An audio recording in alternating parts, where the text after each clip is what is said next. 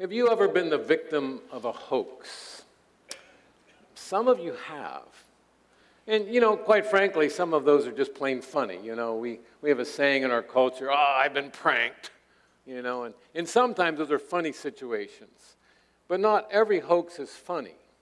My hunch is, in a group this size, that some of you have been duped by a hoax in which maybe you lost some money. Someone convinced you that this would be a great investment. And so you poured some of your hard-earned money into that investment, only to find out it was meaningless, empty. And some of you suffered at hoaxes in another way. Maybe your reputation has been sullied. You saw something online and you thought, yeah, that sounds right, and so you start sharing it on your page, you know, and then you find out later it's not even true. And now your friends and family members that saw you posting that thinking, what in the world were you thinking? And you find your reputation somehow damaged because you were duped. Not every hoax is funny. Some of them, quite frankly, are plain old cruel. What do you think would be the most cruel hoax of all time? What do you think might be the cruelest hoax that's ever been perpetrated upon the human race?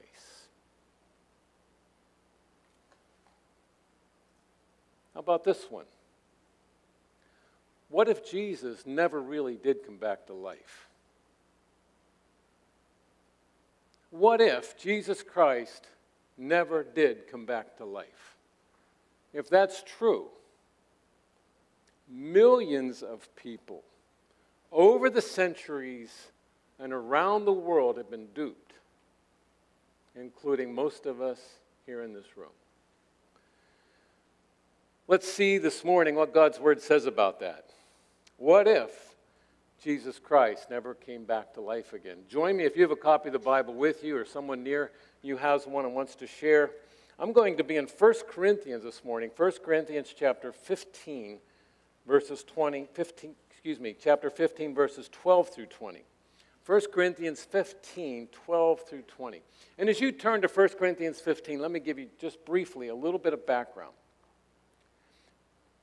Paul wrote this letter to a church in the city of Corinth. Corinth was a Greek city. And many of these young believers in this nascent church in Corinth came into the church with a Greek philosophy.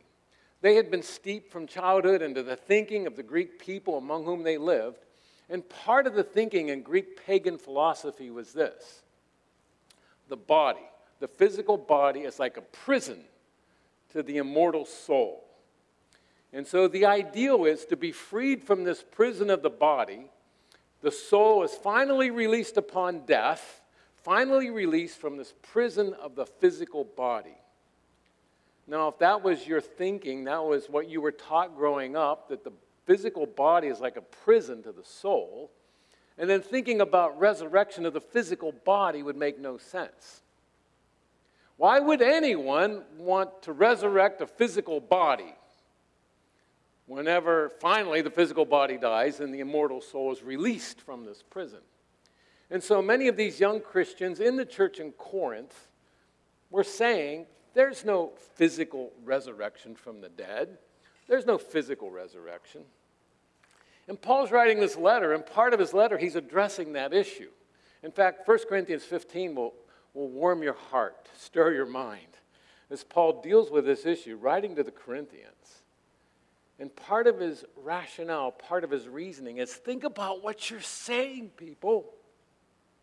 If there's no resurrection from the dead, what does that say about Jesus Christ?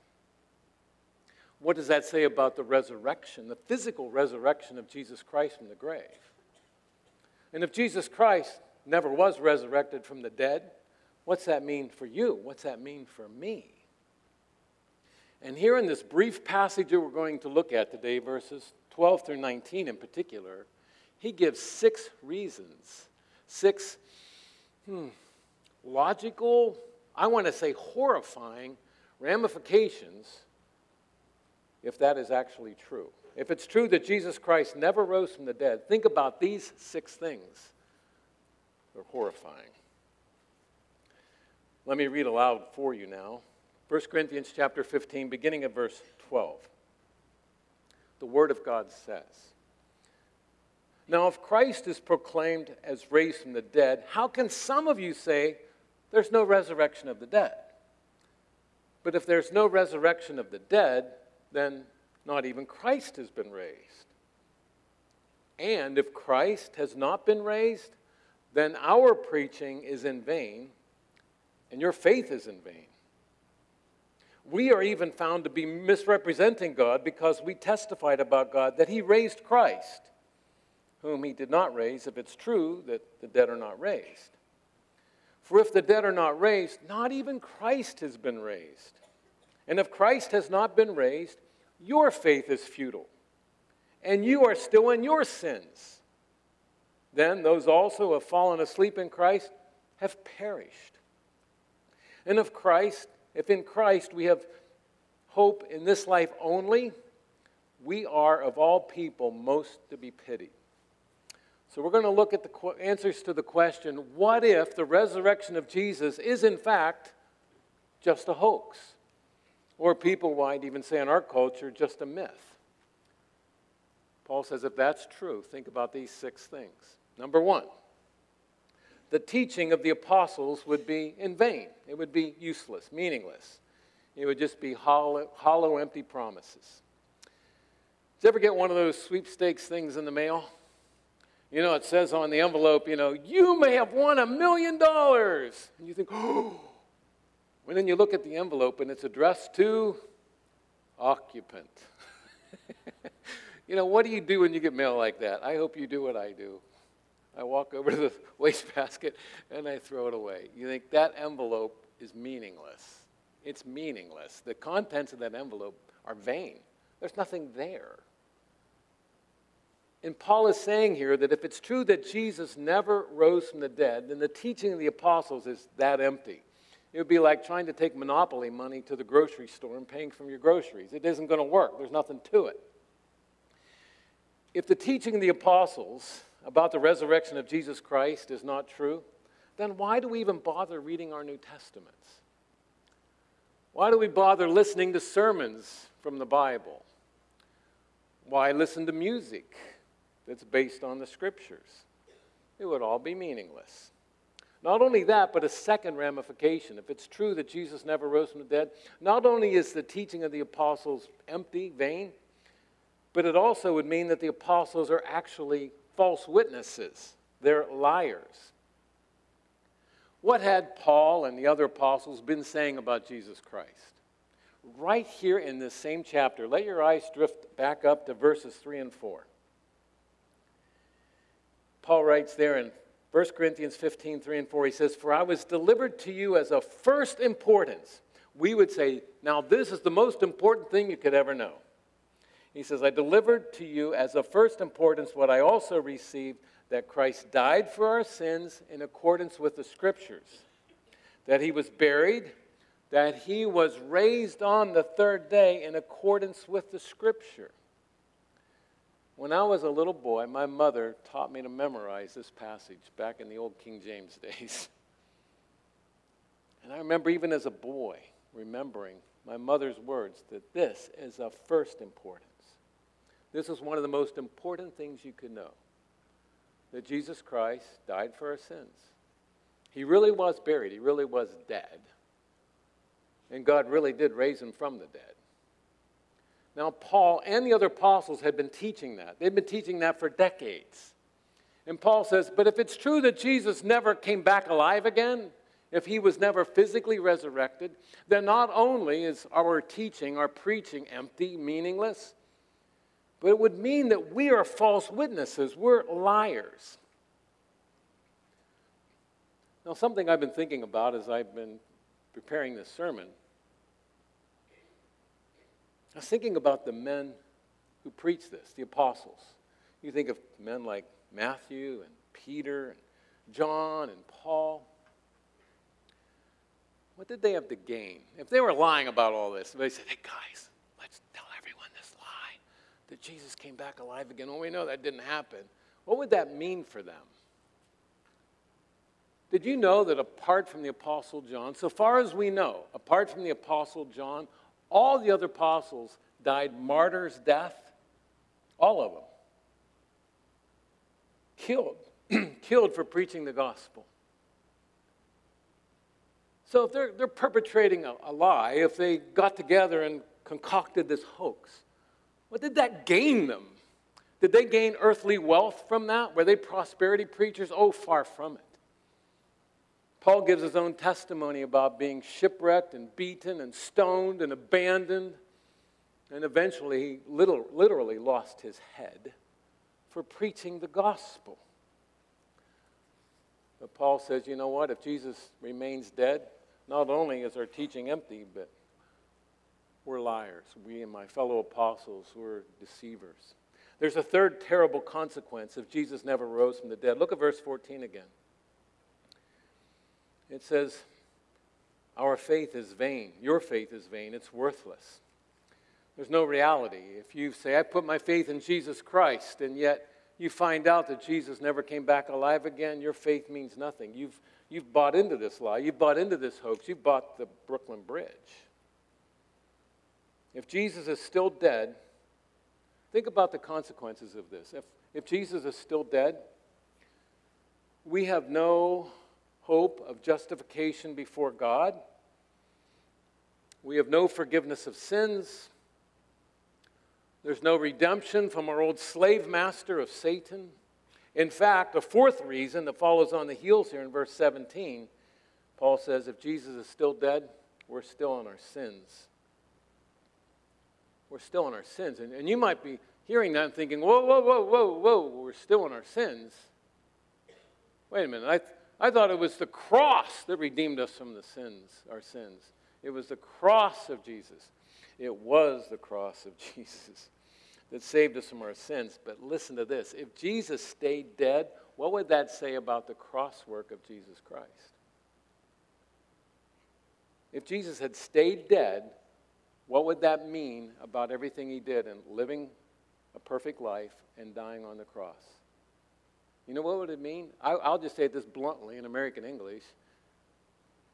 It didn't work. That's what that would mean. It didn't work. Whatever Jesus did in his life and in his death didn't work had he stayed dead. If you're nimble of finger, you might join me in Romans chapter 4. I just want to read a few verses from Romans.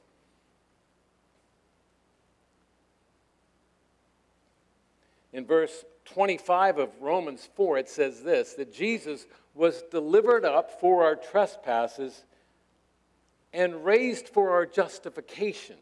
Now, we don't use the word justification in everyday language, but what that means is declared righteous by God. And so when you and I have our turn to stand before the holy God, why would he look at you? Why would he look at me and say, I declare you righteous? I'm going to consider you. I'm going to count you as being righteous when you know in your heart that you've sinned. Someone else's righteousness was attributed to you. But Paul says here in this letter, Romans, he says if Jesus had stayed dead, then there's no justification. There's no reason to hope that God will look at you and declare you righteous before his holy throne. While we're in the book of Romans, look in the next chapter, verses 8 through 10. And while you're looking for that, let me just say that I think in our gospel presentations, we often diminish the value of the resurrection. The resurrection is part of the gospel message. In Romans chapter 5, verses 8 and following, it says, but God showed his love for us in that while we were still sinners, Christ died for us. There's the cross. Since, therefore, we have been now justified by his blood, how much more shall we be saved by him from the wrath of God? For if while we were enemies we were reconciled to God by the death of his Son, much more now that we are reconciled shall we be saved by his life. And here in Romans chapter 5, Paul says the resurrection of Jesus Christ is an integral part of your salvation, of my salvation. It's the living proof. The fact that Jesus was brought back again to life is living proof that the debt was paid in full. that God had righteous requirements. When he made Adam and Eve, he had righteous requirements for his image bearers. I want you to follow me. I want you to love me. I want you to obey me 100% of the time. And they didn't do it, did they? And neither have we. But Jesus Christ came and lived the life that we should have lived, died the death we should have died, and then when he came alive again, that was proof. That was proof that everything he did satisfied the righteous requirements of the Heavenly Father. The Father raised him from the dead, saying, yes, I fully accept what you've done on behalf of your people, paid in full. Remember what we're learning here. That fourth reason is we're still in our sins. What a dreadful thought. If Jesus is still dead, we're still in our sins. Listen, friends, Good Friday isn't good without Resurrection Sunday. We need the resurrection.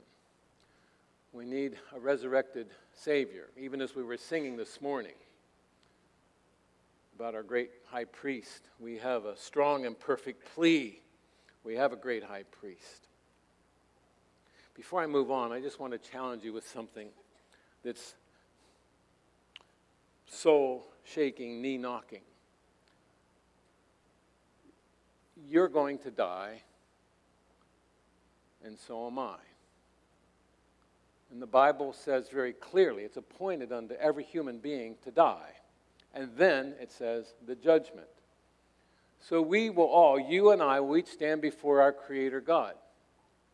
Now let me remind us that the God who made us knows everything. He knows not just everything you've ever done. He knows everything you've ever said. He knows everything you've ever thought. He knows every motive you've ever felt. He knows everything about you. And now that you've died and you're standing before the righteous throne of the all-knowing God, what will be your plea? Well, what will you say to him on that day? If Jesus is still dead, if Jesus is still in the grave, he's not going to be there to plead your case. What do you have to say? What do you have to say that would satisfy this all-knowing, all-righteous God? I did my best. I was sincere. I'm not as bad as some people I know. Can you picture the all-knowing, all-holy God looking at you in that moment and say, oh, well, then okay. I don't think so. Do you know what your only hope and my only hope is as we stand before the all-knowing, all-holy God? Is the one seated at his right hand. And for you to say, I'm with him. I'm with him and he is for me. He is for me. He died for me. In my place condemned, he stood. Now, if that is your plea, the God on that throne, the all-knowing, all-holy God will say, welcome into my presence. Not because of anything you have done, but because of everything he, Jesus Christ, has done. But if Jesus Christ is still in the grave, my friends, you and I don't have that hope. And that's what Paul is saying here. If Jesus Christ is still dead, we're still in our sins. And then he gives a fifth horrifying consequence of Jesus is still in the grave. And he mentions that in verse 18. And pastorally, this moves my heart currently because so many people in our church have been touched by death recently. The reason Pastor Mark's not here to preach today is he's doing his grandmother's funeral. We have people in our church that have lost spouses recently. Spouses, life mates. We have people who have lost parents, sisters, friends. Do you know what Paul says here in verse 18? He says, if it's true that Jesus hasn't been raised from the dead, then those who have fallen asleep in Christ have perished. And when he says perished there, He means finally. That there's no more hope. If Jesus is still in the grave, then those who have professed his name have died with no future hope. Tragic. And then there's a sixth dreadful consequence if Jesus is still in the grave. He says in verse 19, if in Christ we have hope in this life only, we are, of all people, most to be pitied. I think of all the work for the kingdom of Christ that's been spent has been meaningless. The time, the money, the effort that we've invested individually and as a church in telling people about God and eternity has been to no avail. All the time and money and effort, blood, sweat, tears, sacrifices, suffering has all been a waste of time. Our sacrifices have been senseless. If Jesus is still in the grave, then why in the world did we ever listen to this talk about dying to self or taking up your cross? When the people around us, the unsaved people around us, have seemed to have lived pleasanter lives. Why have we bypassed worldly pleasures? What was the point in that when we could have been living for ourselves? Our hope in the future has been groundless.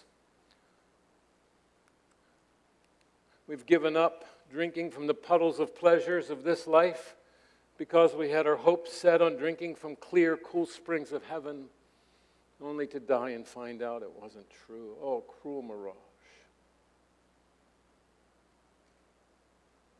Paul says in this same chapter, a verse we haven't read yet, in verse 32, he says, if the dead are not raised, let us eat and drink, for tomorrow we die. You know, if there's no eternity, if there's no resurrected Jesus Christ, then why are we sacrificing our time, our money, our effort, our lives? We're just a pack of pitiful fools. So you can see, and I can see, these six reasons that Paul gives, these six dreadful consequences if Jesus Christ were still in the grave. The teaching of the apostles is vain. It's useless. The apostles are, in fact, false witnesses. Our faith is in vain. We're still in our sins. The believers who have already died have perished, and we Christians are to be pitied more than anyone else. Those are sobering things to think about, isn't it? All of those six, each one of them individually and collectively, it's a dreadful thing to consider. If Jesus is still in the grave, do you want to read another verse? So do I. Verse 20. And here it comes, friends. You listening? Verse 20 says, but in fact, Christ has been raised from the dead, the firstfruits of those who have fallen asleep. He says, but as a matter of fact, Jesus has risen from the dead. It is indisputable proof. He talks about the resurrection in terms of being sure. And denying the resurrection, quite frankly, is just irrational. It's indisputable historical fact that God the Father did indeed raise Jesus from the dead. And that the physically resurrected Jesus Christ was seen by a multitude of witnesses. My Bible's still open to 1 Corinthians 15. We read verses 3 and 4 a little while ago. Let me read verse 4 again, and then continue on through verse 8. I'm in 1 Corinthians 15, starting in verse 4 again. It says, Jesus was buried. He was raised on the third day in accordance with the Scriptures. Let's continue.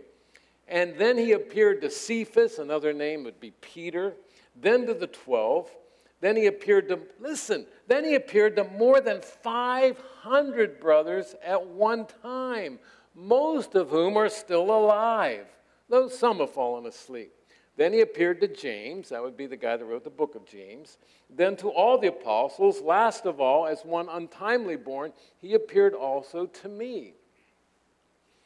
You know, in our court system, how many witnesses do you need to make a case? At least two. The word of one person doesn't count. You need someone, another independent witness, to confirm that whatever it was really did happen.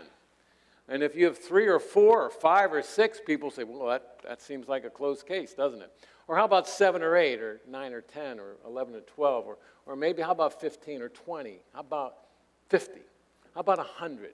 How about 500? How about more than 500?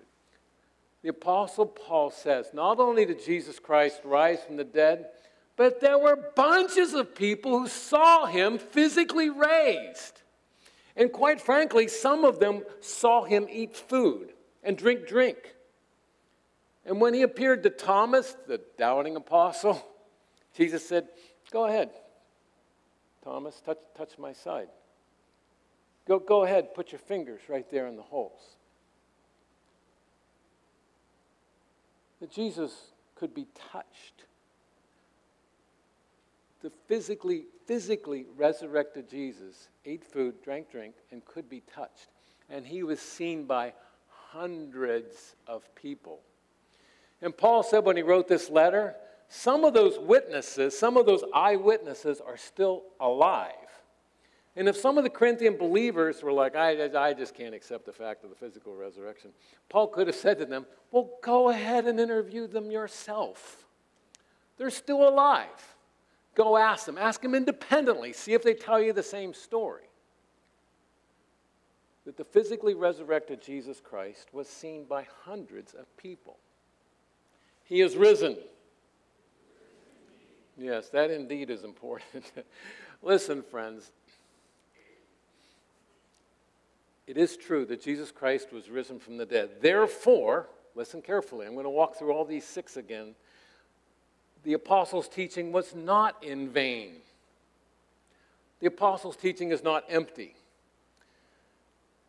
I love what Paul says at the beginning of his letter to the Romans. He says, I am not ashamed of the gospel. Remember, the gospel's about the life, death, burial, resurrection, and ascension of Jesus Christ.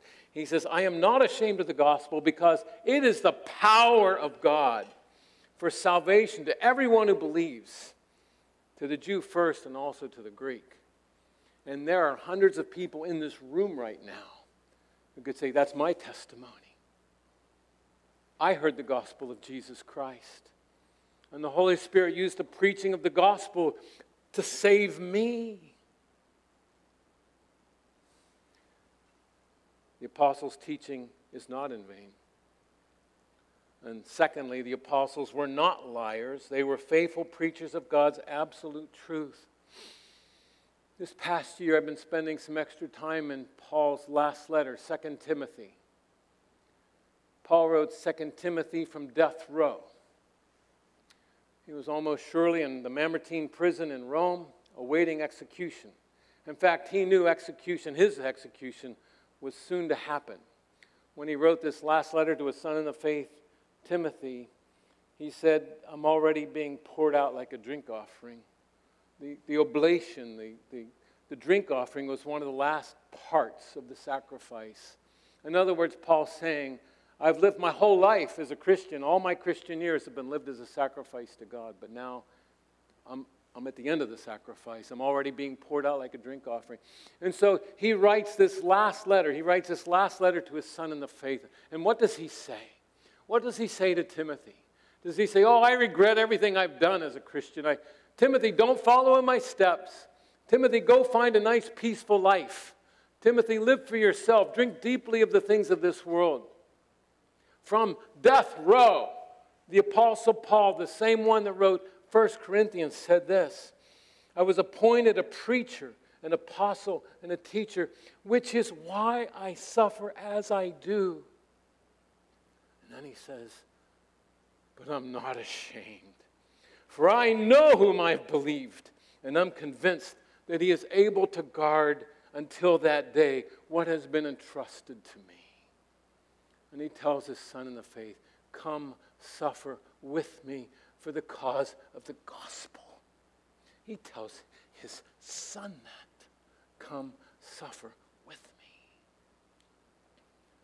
Paul's saying, son, Jesus is worth more than life. Jesus is worth dying for. The apostles were not liars. Our faith is not worthless. It's not worthless. Our faith has power now and meaning for eternity. Marcos led us in a call to worship from 1 Peter 1. Verse 3 that we read a little while ago says this: "Blessed be the God and Father of our Lord Jesus Christ. According to his great mercy, he has caused us to be born again to a living hope through the resurrection of Jesus Christ from the dead." A living hope.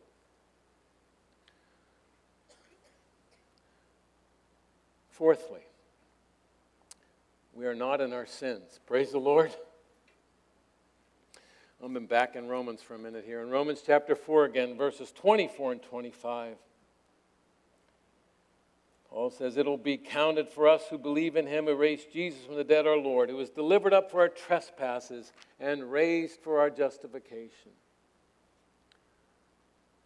That we're not in our sins. Jesus Christ lives as living proof that we are forgiven. Fifthly, the believers who have died have not perished eternally. And I know there are people in this room right now, there are people who are listening online who are grieving. They're grieving the loss of family members, of dear friends. I want to assure you who are grieving, your believing family members, your believing friends who have died are right now in heaven basking in the Master's smile. And you know what's going to happen one day? It says in 1 Corinthians chapter 15, verse 20, that Jesus Christ is the first fruits. He's the first. Others will follow. And Paul wrote in a different letter, 1 Thessalonians, he says, "For since we believe that Jesus died and rose again, even so through Jesus God will bring with him those who have fallen asleep." And you know, when Jesus comes back, there will be a great resurrection, and we'll be with our believing relatives and friends on that day. And then sixthly, we are not to be pitied more than all men. Our life now has meaning, and our future is eternal. So that Paul could say, "For me to live is Christ, and to die is gain." Is that your testimony? Friends, it is indisputable proof that Jesus rose from the dead. The tomb is empty, and hundreds of people saw him physically resurrected. What impact does that have on your life, on my life? If your faith is already in Jesus Christ, let me give you several words of encouragement. The truth of the resurrection strengthens our faith. The truth of the resurrection strengthens our faith. A man named Peter Lewis said this: "The doctrine of the bodily resurrection of Jesus Christ after his death at Calvary is not an option for Christians. It is not an appendix to the gospel. It lies at the core of Christianity." So let me encourage you this way pastorally. As you read your Bible, when you come across passages about the resurrection, park there for a while. Let your soul marinate in the glory of the resurrection and find if that does indeed strengthen your faith. Secondly, the truth of the resurrection enlivens our hope. Because Jesus lives, we are a people with a future. No matter what happens in this life, we have an eternal glory waiting for us. And I think about that as we go through especially difficult times. It can be challenging. It can be challenging to go through difficult times, whether it's grief, loss of a loved one, loss of an income, loss of health, or just the pain of living in this era between the gardens, of living in this fallen world. If the resurrection weren't true, that would mean there's no eternal future for us. But knowing that there's an eternal future for us strengthens and enlivens our hope. so that we can persevere through the difficult times. Because we know that one day the resurrected, living Jesus Christ is coming back. And when he comes back, he's going to make all the wrongs right. So all the pain, all the grief, all the tears will be wiped away. It enlivens our hope. And then thirdly, the truth of the resurrection stirs up our zeal. When you think of the calling, the mission that all of us Christians have, of telling other people about Jesus Christ, even if it means sacrifice, even if it means suffering. Knowing that Jesus Christ rose from the dead and he's coming back gives us full assurance that we're not wasting our time, we're not wasting our money, we're not wasting our effort, that even our sacrifices and suffering have meaning. Did you notice how Paul ends this long chapter, 1 Corinthians 15? Look toward the end of this chapter. 1 Corinthians 15, let me just start reading in verse 24. We already sang about this too. When the perishable, that's our bodies, current bodies, puts on the imperishable, our immortal bodies, and the mortal puts on the immortality, then shall come to pass the saying that is written, death is swallowed up in victory. O death, where is your victory? O death, where is your sting? The sting of death is sin, and the power of sin is the law. But thanks be to God, who gives us the victory through our Lord Jesus Christ. Therefore, you listening to the therefore? Therefore, my beloved brothers, be steadfast, immovable, always abounding in the work of the Lord, knowing that in the Lord your labor is not in vain. Your life as a Christian, your efforts as a Christian, your sacrifices as a Christian, your investments as a Christian have meaning for eternity because Jesus Christ rose from the dead. And I have one more thing to say this morning, and that is to those of you who are not yet believers. Some of you here today, some of you kids, some of you teens, some of you adults have not yet put your faith in Jesus Christ. We are so glad you're here. You are here, whether you realized it or not, by divine appointment. And I believe that one reason you're here today is to hear the good news of the resurrected Jesus Christ. How does the resurrection of Jesus Christ impact you as someone who has yet to put his or her faith in Jesus Christ?